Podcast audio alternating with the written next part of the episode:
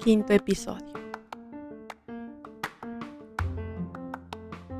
Crea las películas más bonitas que jamás hayas imaginado en tu cabeza. No es una tontería. De hecho, tontería es no hacerlo. Bien, en primer lugar, para hacer que esto funcione y entender cómo se movía el mundo, tenía que entender cómo se movía mi mente. ¿Por qué? Porque a cada momento rondaban por mi cabeza pensamientos horribles. Qué mal día, qué fatal es la vida, pobre de mí, nadie me entiende.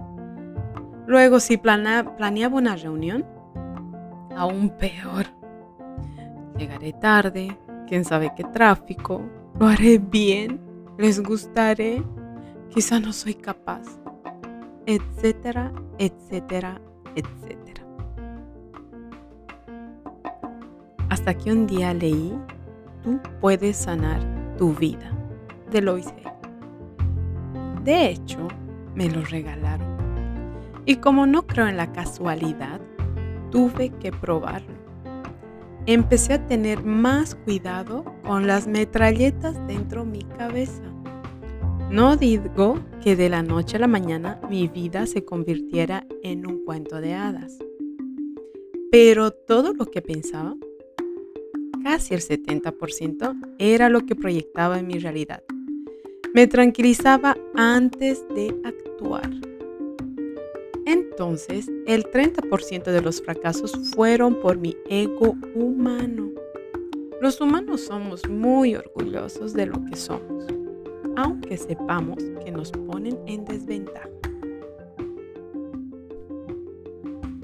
Por anatomía, funcionamos según órdenes, como un ordenador, una computadora. El cuerpo ejecuta, el cerebro ordena a través de la mente y casi todo esto se, hace a través del sistema de activación reticular. Hoy te invito a que lo intentes. Empieza por lo más sutil, con calma. Que sepas que te hará sentir mejor. Generalmente todos queremos sentirnos felices, pero dejamos que otros o algo más decida el cómo, cuándo, por qué. Así que hoy toma esta decisión en tus manos, empieza a crear y piensa. Hoy decido ser feliz. Punto. Ya tienes suficientes razones para hacerlo en este periodo de pandemia. Deja las metralletas a un lado.